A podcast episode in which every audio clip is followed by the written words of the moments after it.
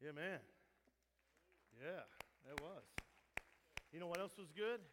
Your involvement in that being good. If you understand how critical it is that you are involved in worship, it makes a complete difference in the atmosphere. Yep, it does. God is good. Are you awake? If you're not awake now, then man, we need to go ahead and bring out the shocker something, I guess. I want to remind the men here in a, in a few weeks we're going to be going to men's retreat. It's the end of September, the 29th and the 30th. And if you are, if any of you went last year, you know how great it was. We're going to be going back this year, and uh, another pastor is going to be speaking. He does a great job of listening to him some on YouTube, and and a pastor's out in uh, if there's anything good in Kansas other than wind, I don't know in deer, but this guy pastors out in in uh, Kansas, and he's going to be coming and sharing uh, for a couple days at men's retreat up at Lake the Ozarks. The Lord is good. It's good to see you this morning. How many of y'all have been excited about the rain we've just received for the first time in a month or whatever? Yeah, awesome. All right. The Lord is good. It's good to see you here. I'm going to ask you to open your Bibles this morning to Genesis 3. Could you imagine being Adam and Eve and just created? You had no, you had no family reference. They were the first ones to start everything.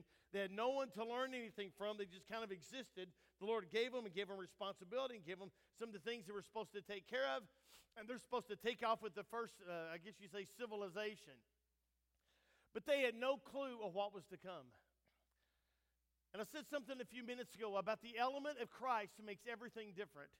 And I may not even get into all my message, we'll see how it goes, but something that is so important in every one of our individual lives is this that if we understand the ingredient that Christ brings into this life, it'll completely change the way you look at your relationship with God. You know, there's certain qualities and things that the Lord brings to pass in a person's life who is completely sold out to Him. So let me ask you this morning are you ready for what's to come in your life? Are you preparing for anything that's different? Because I don't care how long you've been here or what you've been through, every one of us should be looking for elements of change and for something to get better than what it already is. Would you agree with that? How many of you, if you have a toothache, what do you do about your toothache? You cry about it, yes, but you go to some place that they can take care of it. It's the same way with other areas of our life spiritually. How many of you have ever prayed for direction? How many of you ever prayed for healing? How many of you ever prayed for your kids? How many of you ever prayed for finances or favor, or direction, employment? All of those things are key ingredients, and there is something about those ingredients when we step out and we believe Him that He will begin to direct us in ways we never thought possible. So, the first thing I want to go to, go to is Genesis 3, and I make references Genesis 3 all the time because uh, as I've shared with my daughter, beware of intruders, beware of things that come into your life. But I want you to look in verse 11 in the first part, and it says this And he said, Who told thee that thou were naked? Who told you you were naked? Who was it that told you that, that something had to be covered up? Who was it and what had happened in your life for someone to come and tell you that something isn't right? And for us to get ready for what God has for us, we have to prepare the groundwork in our own hearts. And so we have this in Genesis 3. We have Eve and Adam and Eve hiding in the trees because the Lord had come down in the cool of the day to talk. And they said, He said, Well, why are you hiding? And did he already know? Absolutely. But he said, Why are you hiding? They said, Because we were naked.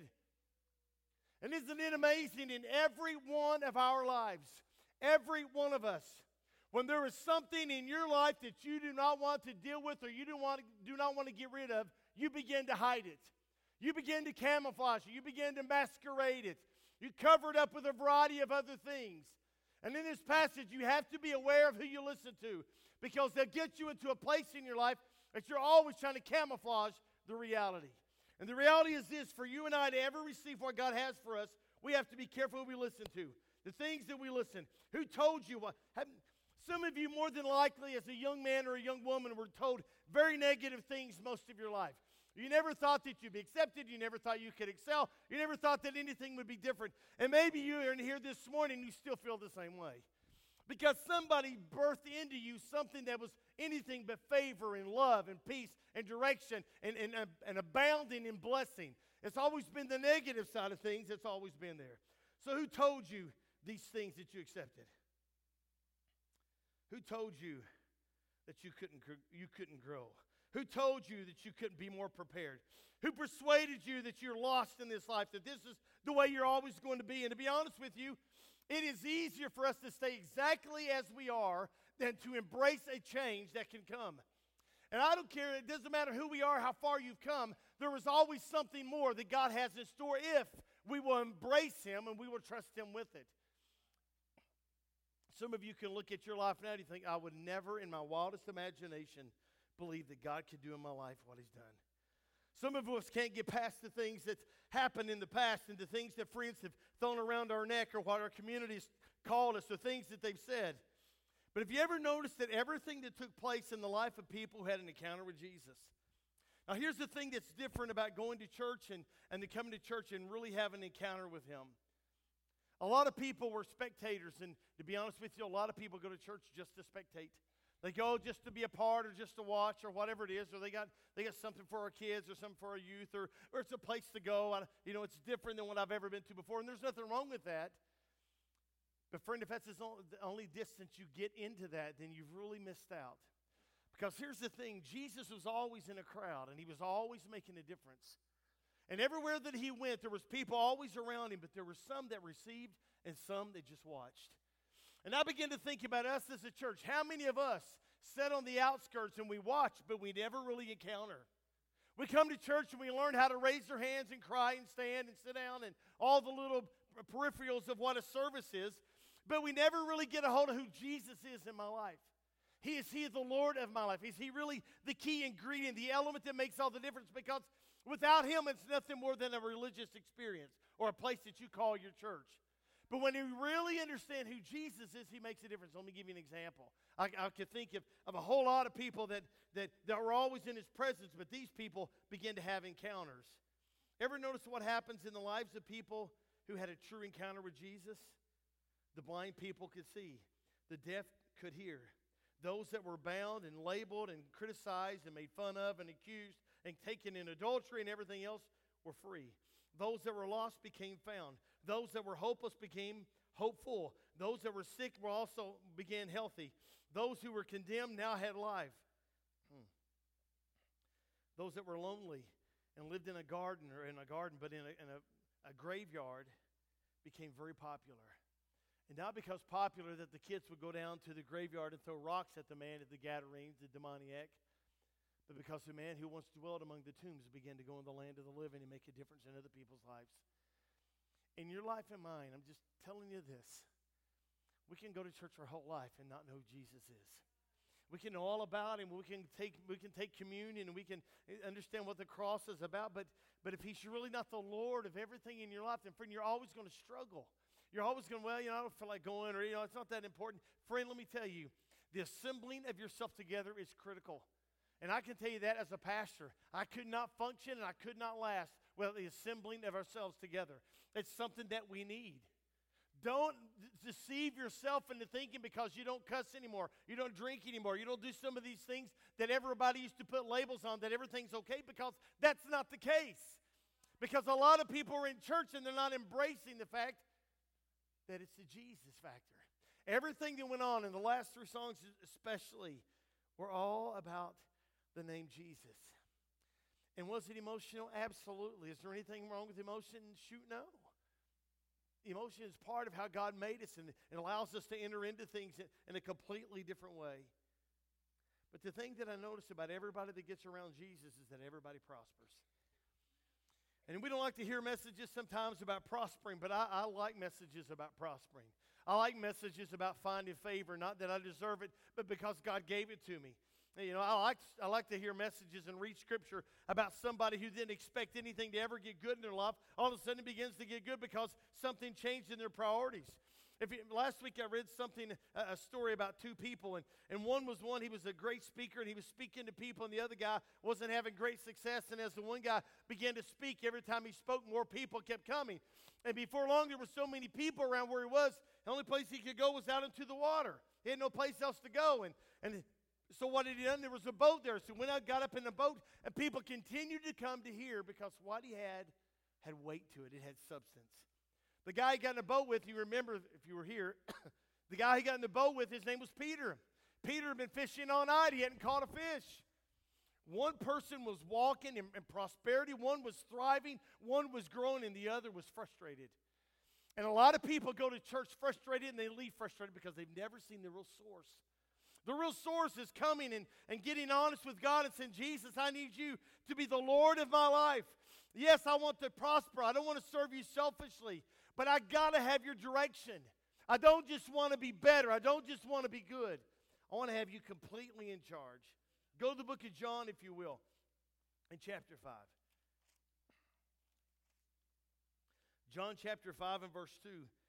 It says, And there is in Jerusalem by the sheep market pool, which is called in Hebrew the tongue Bethesda, having five porches, and lay a great multitude of impotent folk, blind, halt, withered, waiting for the moving of the water. For the for water, for the angel of the Lord went down for a certain season to the pool to trouble the water. And whosoever then was first afterwards troubling the water stepped in was made whole of whatsoever disease he had. And a certain man was there which had an infirmity for thirty and eight years. And Jesus, when he saw him lay, lie, he knew that he had been now a long time in that case. And he said unto him, Will you be made whole? And the impotent man said, Sir, I have no man when the water is troubled to put me into the pool, but while I am coming, another man steppeth down before me. And Jesus said unto him, Rise, take up your bed and walk. And that's where I want to stop.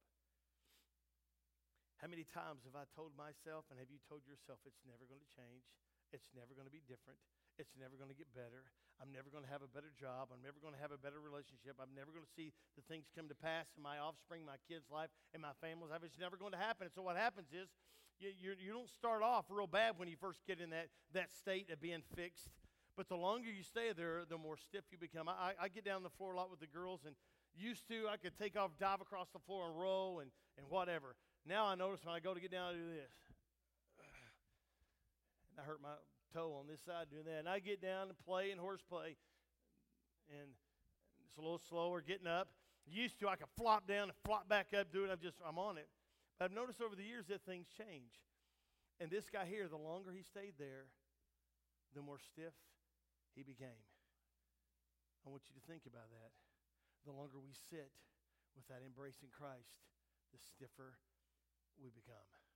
The more calloused and the more indifferent we become to Christ. When you and I stop preparing for something more, we just sit down. For 38 years, for 38 years, this man was doing the same thing every day. I really think that he went there just because that's the only place he could go and people would take him. There's a place to go and hang out. There's a place. That, how many of y'all have noticed that when men get older, they get up early in the morning and they go where? McDonald's, Burger King, C Mart, on the go. You know, you got your Bible trivia guys on the go. You got another group of guys at C Mart. You go to McDonald's and you see all these guys like Brother Langford, sorry, Brother Langford, and you see some other guys in there sipping on their coffee. Sometimes you go in there as a later in the morning, you'll see Donnie Reynolds in there sitting there talking to some guys. It's just the way it is. Something about us guys, we like to go gather with the guys, hang out with the dudes. And our wife don't care. You want to go get coffee? They don't want to get up at five in the morning, put on their makeup to go get a cup of coffee, do you, honey? You'd rather do what? Absolutely. You want to sleep in a little bit. Us guys, I'm wasting time if I'm laying in bed. So I go to Walmart, not Walmart. I go to McDonald's or Burger King and waste a little time. For the past 38 years, maybe the first year the guy had hope, maybe the second year. But as the years progressed, his hope began to diminish. And now he became a routine person that was taken down to the water just for the sake of going. Never expecting anything any different had expe- he just uh, existed and accepted his fate. So I'm going to ask you right here, right now. We've got people that's been attending here now just a month or two. Some things are changing in your life, and you've already seen the benefits. But, friends, it's really easy when you don't see the benefits fast enough to get discouraged. You don't go running because the things don't come instantly. In this passage, it's important we understand that Jesus said something to him. This guy, let me ask you, where are you right now? Are you paralyzed? Are you scared? Are you tired? Are you broke? Are you just sitting? Are you content just where you are? If if this was something that we could do, many of us would have a whole lot of people here this morning with their hands raised, faithful to church, a complete change in their life. But we can't we can only prepare the way there. So, this is what Jesus says to this guy. And to be honest with you, this is what Jesus says to me and you Stop sitting there, pick up your bed and walk. Stop sitting there, pick up yourself and live. Stop sitting there and stop complaining. Stop sitting there and stop blaming. Stop sitting there and, and start to expect your healing. Stop sitting there and just pick up yourself and begin to move forward.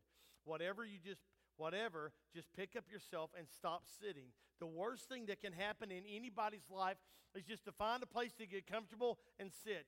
About five, six weeks ago, Nick and Seth come in. Nick has been talking to me about rearranging the seats and, and hit one a couple days. Him and Seth come in and rearranged them. And it threw our church congregation in hysteria. My wife thought she was having a, a, a, mental breakdown. She thought she was having Alzheimer's flash. She come in and couldn't find her seat, and she stood. You should have seen her eyes. You know the deer in headlights? She couldn't find it, and it's been awkward ever since. And some of you have moved, some of you are close to where you were, some of you have changed sides, you in different places because it was awkward. That's just the way it is. Change is not always easy. But there's one thing that's got to happen. You've got to do something to change the way it's been. This man's life changed whenever he began to carry it. I want you to just stay with this. This man's life never changed until he picked up his own bed friend, his life never changed until he picked it up.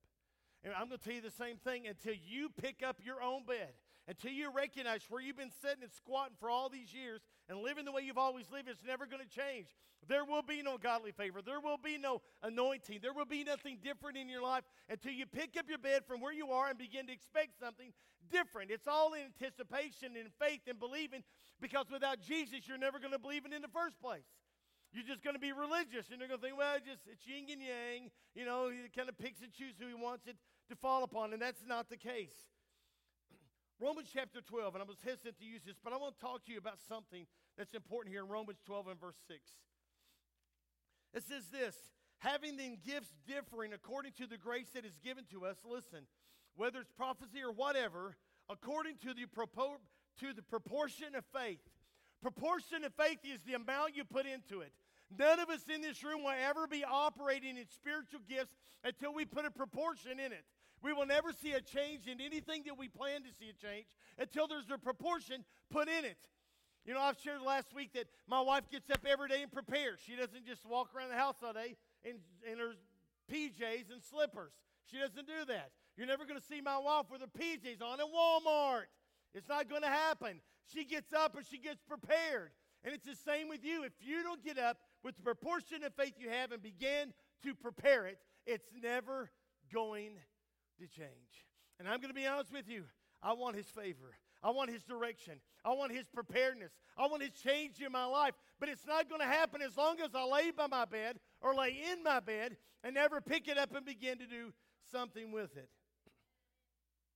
Take your Bibles, go to 1 Kings, if you will, in chapter 17. And I'm going to ask the worship team just in just a couple minutes. I'll give you the cue. The cue is when I say, come on up, guys. That'll be your cue, all right? 2 Kings 17. I'm sorry. 1 Kings 17. You knew what I meant.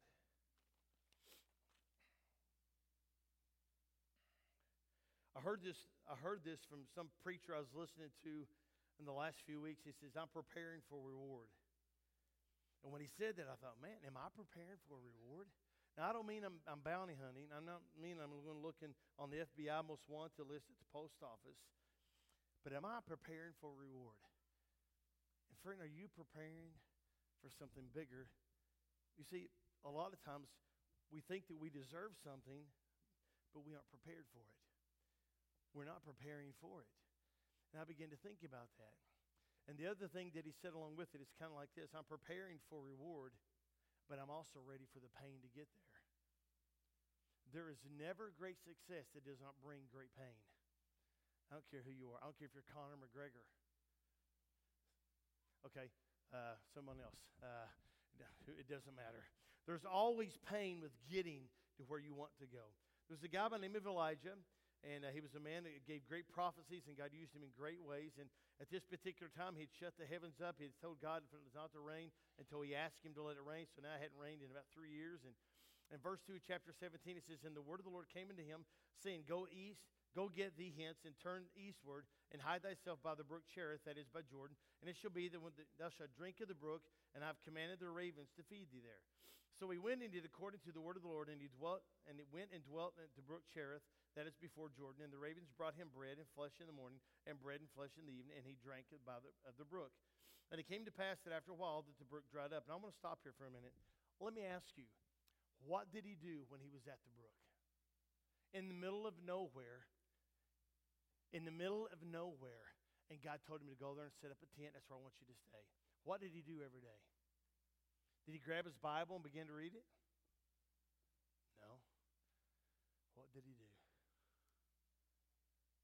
I'll let you figure that one out.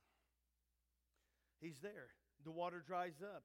Verse 8 And the Lord, the Lord came unto him, saying, Arise and get thee to Zarephath, uh, which belongeth to Zidon, and there, behold, I have commanded a widow woman to sustain thee there. And he arose and went to Zarephath, and when he came to the gate of the city, behold, the widow woman was there gathering sticks. And he called her and said, Fetch me, I pray thee, a little water in a vessel that I may drink. And as she was going to fetch it, he called unto her and said, Bring me, I pray thee, a morsel of bread in thy hand. And she said, As the Lord thy God liveth, I have not a cake, but a handful of meal. You know the rest of the story. What's the deal? What's the big deal? This is the big deal. Reward doesn't stop with me. Reward flows, as we said last week, from the top. It wasn't just about Elijah and then the, the initial thing in the creek and the ravens bringing food and, and the water, and that was great. And God was proving to Elijah, I will sustain you. And regardless of who we are here this morning, He will still sustain us. The second point was this He won't only sustain you, but He'll sustain those around you. And how many times do we have concerns and things bombard our mind on those behalf we love? There's something about expectation. There's something about knowing and getting up and carrying your bed and believing God for something that He can only bring. So he goes to this lady. She begins to make provisions, and during the rest of the drought, she had provision. I'm going to ask the worship team to come back. There's a whole lot to do with success and finding God's favor and finding His direction and, and how prepared you are to receive it.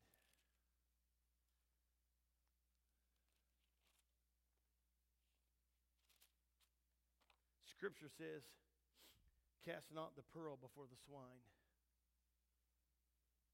Cast not the pearl before the swine. Does, this, does a pig have any reverence for a, a bunch of pearls? No. Let me ask you do you have reverence for his word? Do you have reverence for him in your life? Do you have reverence that he can bring direction in your life in ways you never, ever dreamed or imagined? You see, how can God entrust us with things that we don't trust him with? Proverbs chapter 27, I'm not going to read, I'm just going to make reference to it. Verse 23 through 27 says this Know the condition of your flocks, know the condition of what you already have. Because, friend, if we do not take care and we do not know the condition of what we already have, how can we expect Him to, to bring provision in greater things? Now, see, Jesus is the answer. As Andraé Crouch used to sing, Jesus is the answer for the world today. Above Him, there's no other. Jesus is the way. I'm going to read something to you from Max Lucado, and this is how we're going to close. It's going to be a different closing this morning, but let me, let me tell you when we close the service. This is not just a thing, hurry up and get out here so we can go eat lunch. It's about 15 till. When we close the service this morning, it is always about decisions. Always. And some of you have made decisions for months to get up and just hit the door as quick as you can get out of here. And I understand. You know, not every message hits but this message this morning, I know has spoken to some people. But one of the biggest tragedies that takes place in a church service is when it was your day, you left. When it was your day again, you left. And when it was your day again, you left.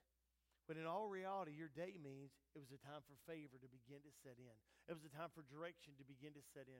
It was a time for everything in your life to begin to change because you made a decision and you recognize that Jesus is the answer. As Judah Smith says, I say it all the time, it's always been about Jesus. It's always been Jesus. It will always be about Jesus. And that's the fact of the matter. It's always about Him. And the day you recognize that, it's when favor begins to come into your life. My wife and I have been blessed abundantly just by the opportunity to serve in this church in every other way as well. I was sharing this morning in Sunday school about a message of hope and how critical is hope. And when I was in the middle of it, I look up and there came Alana and Sophie in her arms, and Maisie come running down the hallway. I'm going to get to this. There was a time I was. Hopeless.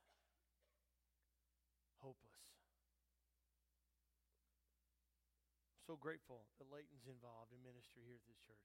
So grateful. So grateful that my daughter is on her way for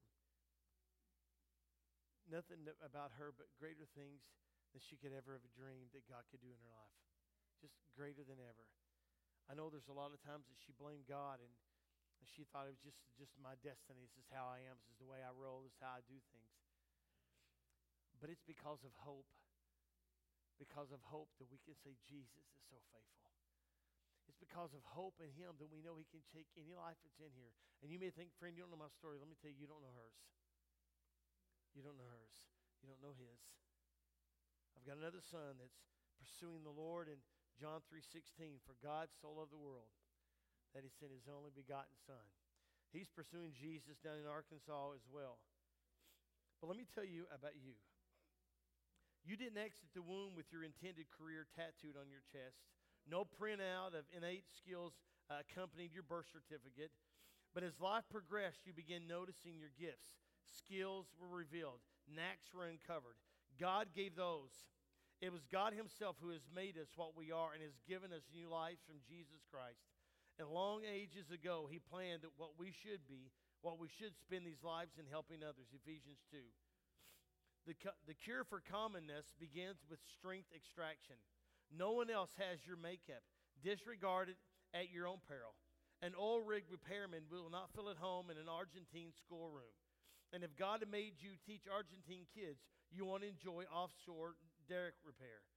And the kids in the class and the workers on the platform, don't they have the right person? Do they have the right person in place? Indeed, they do. You do too. And most of all, God does, because you are the one He made and the only one like you. If numbers numb you, let me simplify. God made you and broke the mold. God looks from heaven. He sees all the sons of men from his place and his dwelling. He looks on all the inhabitants of the earth. He fashioned their hearts individually. That's Psalms 33. He considers all their works. Every single baby is a brand new idea from the mind of God. Is that not amazing? Scan history for your replica. You'll never find it. God tailor made you. He personally formed you and he made each one. No box of pickup, uh, backup use sit in God's workshop. You aren't one of many bricks in the mason's pile or one of the dozens of bolts in the mechanic's drawer. You are it. And if you aren't you, you don't get you. The world misses out. You are heaven's Halley's comet. We have one shot at seeing you shine. You offer a gift to society that no one else can bring. And if you don't bring it, it won't be brought. I want you to stay and listen. You may be here this morning, you feel like the biggest loser, and there's no way anything good can happen. Friend, that is nothing but a lie. I read that in Genesis 3 for a reason. Who told you you were naked? Who told you that it would never change? Who told you you would always have menial jobs? Who told you that you can never be healthy? Who told you you can who tells us these things? It's always somebody that doesn't want to see us walk in favor and see us prosper.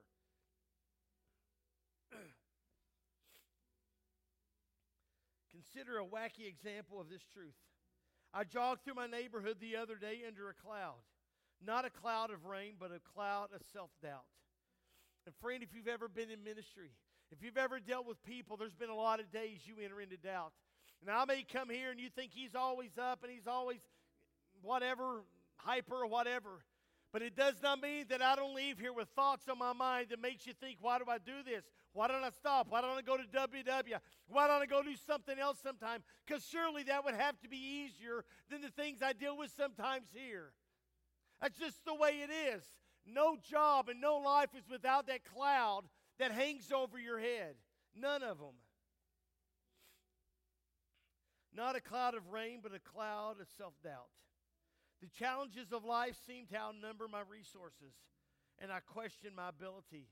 And quite frankly, I begin to question God's wisdom for picking me. Are you sure that I'm the right man for this job? Was the theme of my prayer. Apparently, God really wanted to give me an answer because I heard one from on high, from a deep, booming voice You're doing a good job. And I stopped at my tracks. Actually, I stopped dead in my Reeboks and I looked up. And seeing nothing in the clouds, I shifted my attention into a roof of a house. And there he was waving at me. A painter was dressed in white, leaning against the dormer. And I waved back and I wondered, almost asked, How did you know I needed to hear that? Did I have a brush with an angel? Did I see an angel with a paintbrush? Was the worker sunstruck? This much I know that painter spots a mental, a middle-aged guy. He spots a middle-aged guy with a bald spot, puffing, running through the streets. This guy could, this guy would use, could use a good word, and so he gives it. You're doing a great job. A stretch of theology, maybe a little bit, when I suggest that God put that man there just for me. But long before time, long before time had, God had each moment in time, including that one. He saw a minister that needed a word. He saw a fellow with a skill for painting and a heart for encouragement. He put the one on the street and the other one on the roof of a house. Multiply that tiny event by millions. And behold, the way God sustains this world, God makes everything work together.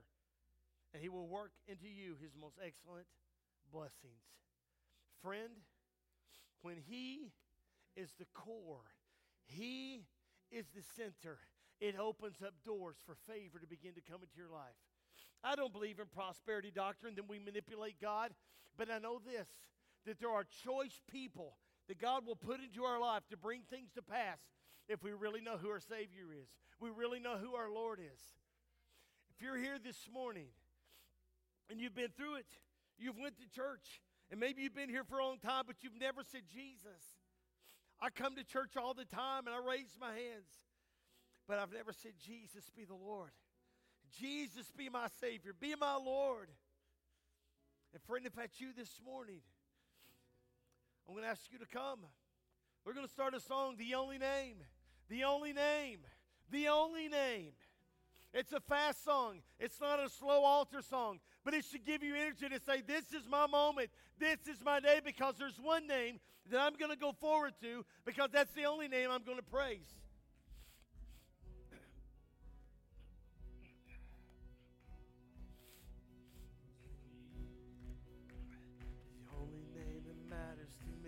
Absolutely.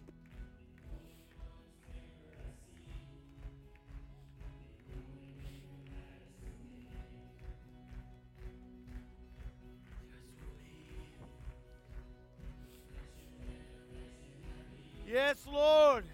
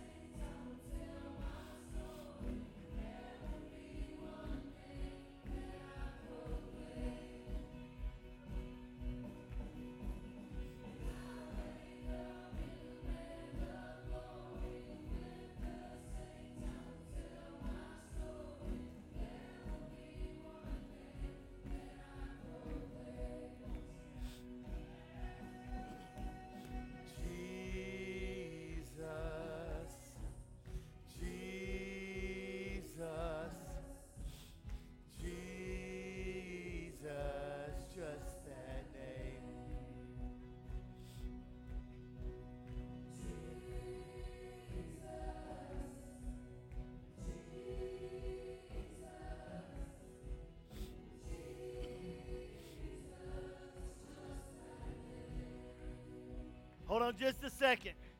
We're going to sing this through another time or so. This is how we're going to close today. But I'm going to tell you, a few years ago, there was a guy by the name of Billy Ferguson right over here.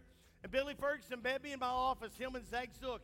And we were in there and we began to pray. And I'll tell you, there's one name that Billy will never forget. And it's not Dwight Hensley. And it's sure not Zach Zook or him or Dwight Hensley, but it's Jesus. Because it was that day that everything changed.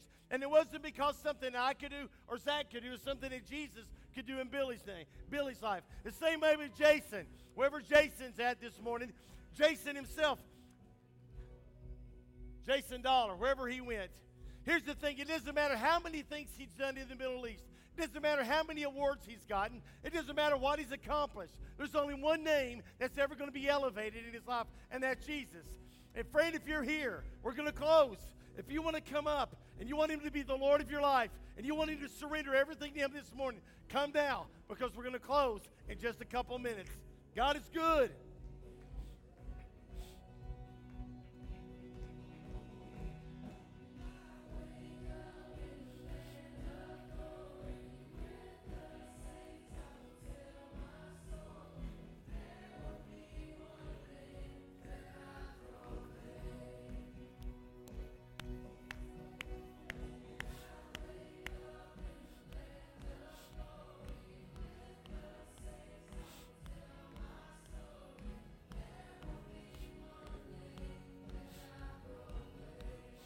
Hallelujah.